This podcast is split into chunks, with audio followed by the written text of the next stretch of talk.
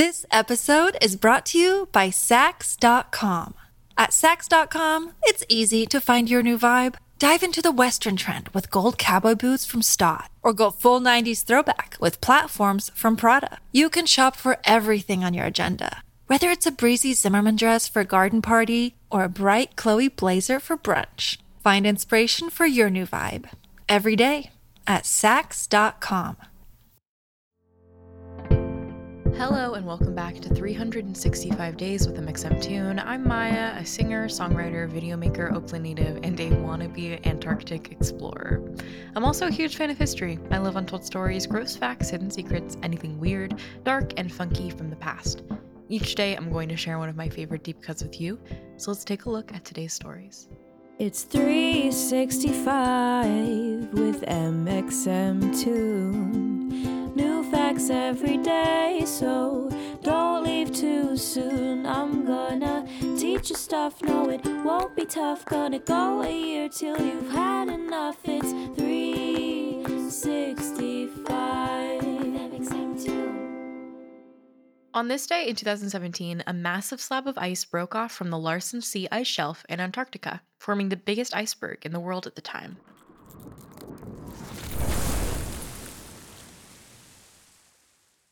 When I say big, I mean big. The iceberg named A68 was almost 6,000 square kilometers or 2,200 square miles. That means it could fit all five boroughs of New York City five times over. It was bigger than Delaware and twice the size of the country of Luxembourg. Still, you might be thinking, who cares about an old iceberg?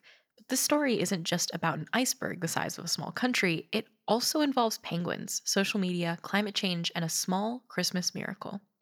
Let's reverse. On July 12, 2017, all eyes in the scientific community turned to the Larsen C ice shelf and the massive new iceberg splintering away from it, iceberg A68. To understand why this event mattered so much, we need to know a little bit more about glaciers, ice shelves, icebergs, and rising sea levels. Glaciers are basically rivers of ice. Picture one huge connected mass of ice moving very slowly towards the ocean, pulled along by its own weight. Most glaciers only move a few centimeters per day. That's way less than a mile each year. But a few rare ones can move over 30 or 40 meters per day, or up to 8 or 9 miles each year. We call these galloping glaciers. Once the glacier reaches the ocean, the ice extends out on top of the water before it melts, floating and forming what we call an ice shelf.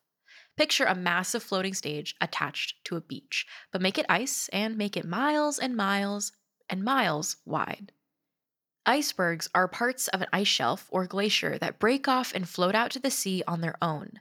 When an iceberg breaks off, we call it calving. Yes, like a baby cow. Like the ice shelf just had a baby and it's sending it off to college already.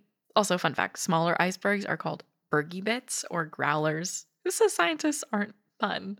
To hear more about history's most famous iceberg, you can listen to our April 14th episode about the Titanic.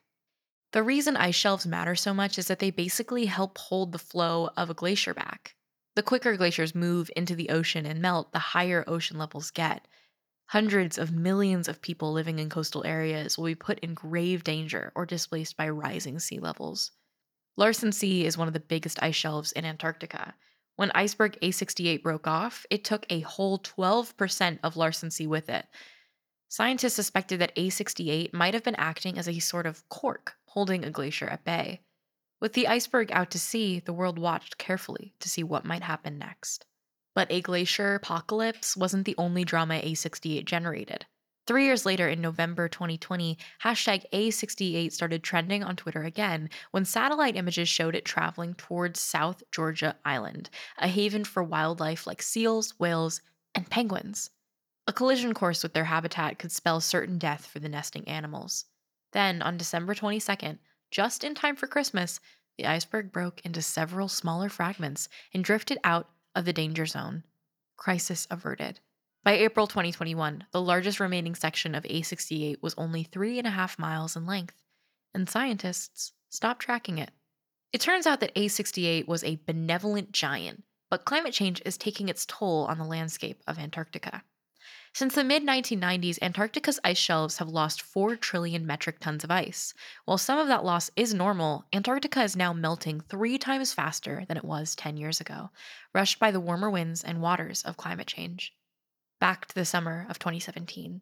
Only a month before A 68 split off from its ice shelf, then President Donald Trump announced that he would withdraw the United States from the Paris Climate Agreement. This landmark international agreement was endorsed in 2015 by 197 countries. That's nearly every country in the world. The shared goal is to sustainably reduce greenhouse gas emissions in the century. When Trump pulled out of the accords, private organizations, activists, and businesses stepped into the gap and continued to work toward the goal of the agreement. The majority of Americans, 59% of us, believe that we should be a part of the agreement, while only 18% think that we should pull out. 23% have no opinion. On President Biden's first day in office, he signed the United States back into the accords. Today, the Larsen C ice shelf is melting in earnest as warmer winds from the mountains create slushy pools across the shelf that will eventually cause the whole thing to disintegrate. Scientists don't know how long it will take, but they do know that if we don't slow the rate of climate change, a rogue iceberg would be the least of our problems. If you're interested in learning more about the wonders of the Antarctic, listen to our December 12th episode. This episode is brought to you by Saks.com. At Saks.com, it's easy to find your new vibe. Dive into the Western trend with gold cowboy boots from Staud, or go full 90s throwback with platforms from Prada. You can shop for everything on your agenda, whether it's a breezy Zimmermann dress for a garden party or a bright Chloe blazer for brunch. Find inspiration for your new vibe every day at Saks.com. When you need mealtime inspiration, it's worth shopping Kroger, where you'll find over 30,000 mouthwatering choices that excite your inner foodie. And no matter what tasty choice you make, you'll enjoy our everyday low prices, plus extra ways to save, like digital coupons worth over $600 each week. You can also save up to $1 off per gallon at the pump with fuel points. More savings and more inspiring flavors make shopping Kroger worth it every time. Kroger, fresh for everyone. Fuel restrictions apply. Now, let's talk about music. Today, we're remembering Disco Demolition Night, a 1979 Major League Baseball promotional event turned all out riot. At the time, disco was all the rage, going mainstream after evolving from African American and Latin dance music and being cultivated in the jubilant gay culture of 1960s New York nightclubs. The predictable backlash to this new music form found a home in rock music and its largely white, heterosexual, cis male fanbase. On July 12th, the Chicago White Sox and Detroit Tigers were playing a doubleheader. That means two baseball games in a row at Chicago's Comiskey Park. White Sox officials hired a shock jock from a local rock radio station who had recently lost a job at a radio station that went disco. Together, they planned a promotion called Disco Demolition Night, discounting tickets for anyone who brought a disco record to be literally blown up as a part of the night's entertainment. Over 50,000 people showed up, while thousands more swarmed from the streets outside. After the first game ended, the crowd was whipped into a frenzy screaming, Disco sucks, and throwing extra vinyls as projectiles. The collected records were detonated in a big explosion, and thousands of onlookers swarmed the field, causing so much damage that the second game had to be forfeit.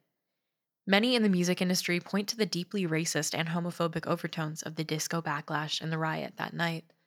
The white cis heterosexual cultural majority, represented by rock music, saw a threat to their economic survival and reacted violently. Others say it was just a rowdy night. And now, for today's final segment, I'll be going into my own photo archives to see what I was up to on a July 12th in my life. On July 12th, 2018, I got like a new pair of glasses. And at the time, I think I, I got my prescription um in 2017 that was when i got my first pair of glasses. Up until that point i like didn't really pay attention to the fact that i had consistent like headaches from the fact that i couldn't see anything going on around me and then i eventually got glasses. But this year i updated my prescription for the first time in five years I, or wait can i do math? I don't know it's been a really long time. I think i got my first prescription like 20 I don't even remember. I'm so bad with timelines, but basically, I've gotten new glasses and my eyesight has progressed so poorly. I think I've like gotten increasingly more ugh, just I I have such a hard time seeing anything. So I got new glasses recently for my birthday, and it's been incredible to be able to see things properly. And I know it's so nerdy to be excited about something like that, but like genuinely, I think that a marker of me getting older is the fact that I get very excited about the most mundane realities of my life. Like I don't think I have been that excited for a mail delivery in forever. I have just am so over the moon about the fact that I have gotten new glasses. so boring. I'm sorry I'm sharing this, whatever. Thanks for going back in time with me and remember to subscribe wherever you listen to podcasts. You can come back tomorrow for more stories from the past. It's 365 with mxmtoon. New facts every day, so too soon. I'm gonna teach you stuff, no, it won't be tough. Gonna go a year till you've had enough. It's 365.